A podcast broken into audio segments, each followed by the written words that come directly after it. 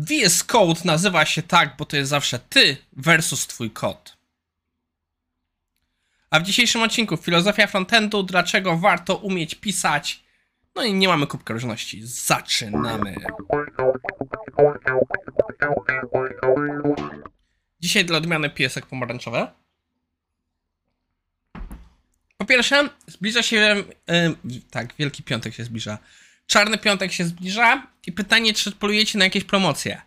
Ja mam dwie rzeczy na liście. Ym, nie mam nic konkretnego, ale jeśli się pojawi super cenie jakieś, chcę zmienić te słuchawki. Bardzo je lubię, ale przyznam się szczerze, wydają mi się być za duże do nagrywania. Myślę, żeby do nagrywania sobie wymyślić jakieś pchełki. Będę jeszcze kombinował, coś ciekawego znajdę, to się zdecyduję. Druga rzecz, lampy.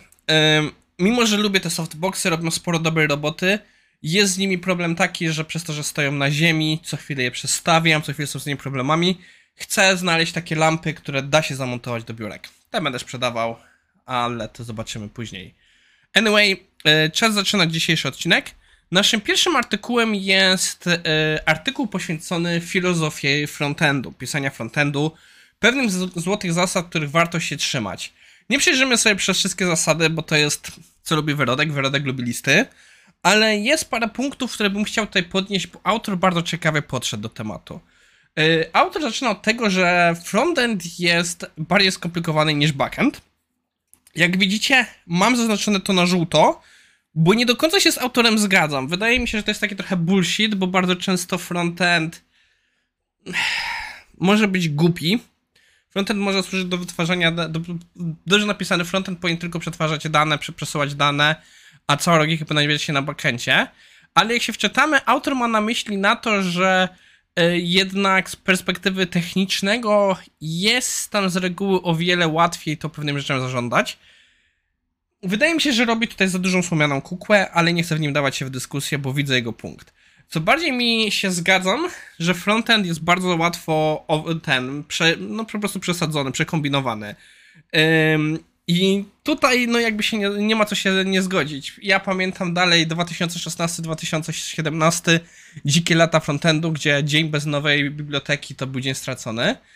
E, I autor tutaj zaznacza, że frontend odpowiada za ogromne transformacje danych. I znowu mi się zapaliło na żółto. Nie zgadzam się do końca ze słowami użytymi, ale jak się wczytamy, okazuje się, że jednak autor ma sens. Bo tak naprawdę bardzo często następuje druga zmiana, że dane, które po prostu są jakimś JSONem, powiedzmy jakimś blobem, nagle zostają przekształcone w jakąś formę wizualną, zrozumianą dla człowieka. Jeśli tak na to patrzymy, to tak, to jest ogromna transformacja danych i naprawdę yy, zgadzam się z tym punktem widzenia. No, piękny przykład. Yy, jakieś numerki przedstawione na fajne memy na waszym ekranie. Yy, no i autor tutaj dużo tłumaczy rzeczy, następnie E, trochę nawiązuje do tego, że sam powiedziałem przed chwilą, że no frontend wcale nie musi być inteligentny. Mówię o kodzie, nie o osobach, żeby było jasne. E, I następnie przechodzi właśnie już w trochę takie pomysły, jak to można rozwiązać. Zaczyna od po prostu takiego, co mi się bardzo spodobało, e, żeby nie pamiętam skąd jest to motto, don't use tools, do a thing. Czyli, że tak naprawdę ty próbujesz rozwiązać problem, a nie użyć narzędzia. Ja bardzo często to widzę, że ludzie używają wszędzie selenium, gdzie wcale niekoniecznie musi być to najlepsza rzecz, więc to, no ja się z tym zgadzam. No, dyskusja na temat kodowania. Tu mi się bardzo spodobało y, jedna rzecz, która padła w którymś punkcie. Y, if you don't know what it does, you're not allowed to use it. Czyli, że nie powinno używać się funkcji, które się nie rozumie. Nie powinno się robić zmiany w kodzie, który się nie rozumie. Jestem czasem temu winny. E, na przykład teraz mam bardzo flaki testy i w Cypressie już w taki poziom eksperymentacji, że zaczynam po prostu strzelać na ślepo, patrzę, która zmiana to spowoduje. Oczywiście, jak już dojdę, co zadziała, to będę spróbował zrozumieć, czemu to zadziałało, ale po prostu już w tym momencie jestem w, tym, w takiej sytuacji, że próbuję na ślepo, co no jest trochę wbrew tej zasadzie. E, autor tu jeszcze ma e, wiele innych ciekawych swoich przemyśleń, nie będę przez wszystko przechodził. jedno, jedno, co się zastanawiam, jak wy nie widzicie tego, ale w URL-u jest napisane 15 Practical Frontend Philosophies, tfu, że 15 praktycznych filozofii frontu. Nie jestem pewien, czy jest tutaj 15, ale to jest dyskusja na kiedy indziej.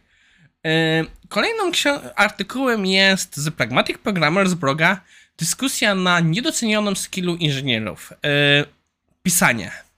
Mam lekkie déjà vu, bo mi się wydaje, że albo już o tym dyskutowaliśmy, może nawet ten konkretny artykuł, chociaż chyba on jest za świeży, żebyśmy mogli o nim dyskutować, ale autor robi bardzo ciekawy punkt widzenia. Zaczyna od tego, że y, po prostu wszyscy, wszyscy inżynierowie chcą pisać dobry, wspaniały kod. Y, dyskusyjne, ale powiedzmy, że zaakceptujemy. I problem jest taki, że firmy, które są, są, y, odnoszą sukcesy, rosną. I to rosną ciągle. I nagle się okazuje, że wraz z rozrostem komunikacja face to face przestaje być wystarczająca. I nagle się okazuje, że wchodzimy w tryb tribal knowledge sharing, gdzie wiedza jest w ludziach, ale no nowe osoby nie wiedzą o tej wiedzy. Mm, I jak ktoś nie przekaże, jest problem. I wraz z rozrostem organizacji umiejętność pisania staje się bardzo ważna. No ja się zgadzam. Niestety w pewnym momencie potrzebujemy mieć dokumentację, potrzebujemy mieć minutki, potrzebujemy mieć te wszystkie rzeczy, których nie lubimy, bo raz na ludzki rok się z nich skorzysta, a się bardzo długo ich pisze. Ale w momencie najczęściej, gdy my potrzebujemy z nich korzystać, to wtedy ich brak jest odczuwalny o wiele bardziej niż w momencie, gdy je piszemy. Idąc dalej, autor tłumaczy, że żeby ludzie chcieli nas czytać, musimy umieć dobrze pisać. I to ja się z tym zgadzam. Ja spędziłem 3 lata pisząc blog tylko po to, żeby nauczyć się dobrze pisać. Czy ja piszę dobrze? Nie. Piszę wystarczająco dobrze. Więc da się mnie czytać, niektórzy lubią mnie czytać, ale po prostu potrafię już napisać na tyle, żeby mi się chciało, żeby było to czytelne. Następnie autor wchodzi w listę książek, które poleca. Ja czytałem część z nich. On Writing Well jest bardzo fajną książką, z której można wiele dowiedzieć się o czytaniu. Autor podlinkuje parę innych. Ja osobiście po, polecam coś, co już kiedyś na się przewinęło. Elements of Style. Jest to książka poświęcona właśnie stylowi pisania w języku angielskim. Autor też mówi o korzystaniu z narzędzi jak Grammarly, Hemingway App. Korzystałem z obu. Ja jeszcze korzystam z Pro Writing Aid, które jest bardzo podobne do Grammarly. Z jednej strony ma o wiele więcej różnych statystyk, jeśli chodzi o pisanie artykułu i sprawdzanie go, ale jeśli chodzi już o samą weryfikację słownictwa, jest trochę słabsza od e, Grammarly. Natomiast ma lepszy model, bo można wykupić raz, e, raz na cały właśnie e, rok. Na całe, przepraszam, na całe życie. Ja na przykład 2-3 lata temu tak to zrobiłem. W ramach jakiegoś Black Friday'a była promocja i za chyba połowę ceny kupiłem licencję dożywotnią. Autor tutaj jeszcze pokazuje parę innych rzeczy, z których można skorzystać i dalej już wiadomo jest reklama prac. Ja się z Arturem zgadzam. Warto pomyśleć o tym, jak piszecie, bo to jest niestety umiejętność, która się nam jeszcze przyda. Super, można nagrywać filmiki na YouTubie, ale jednak dobrego tekstu często nic nie zastąpi. A więc podsumowując, naszym pierwszym artykułem było na temat filozofii frontendu. Co, co mnie najbardziej zainteresowało w tym jest spojrzenie samej osoby, że uważał, że frontend jest o wiele bardziej skomplikowany niż backend. Mam trochę zastrzeżenia do tej myśli, ale widzę pewną logikę u tej osoby, więc nie chcę się czepiać. Drugą rzeczą, którą mi się spodobało, że sam zaznaczył, że frontend potrafi być przesadzony. Ciekawą miał też myśl na temat tego, że frontend odpowiada za transformację danych i że to w drastycznym sposobie. I bo po prostu musieli przekształcić dane wizualne, rzeczy tekstowe, wizualne. Tu nie można się z nim nie zgodzić. Nasz drugi artykuł był poświęcony umiejętności pisania. I ja naprawdę zalecam uczyć się pisać po angielsku.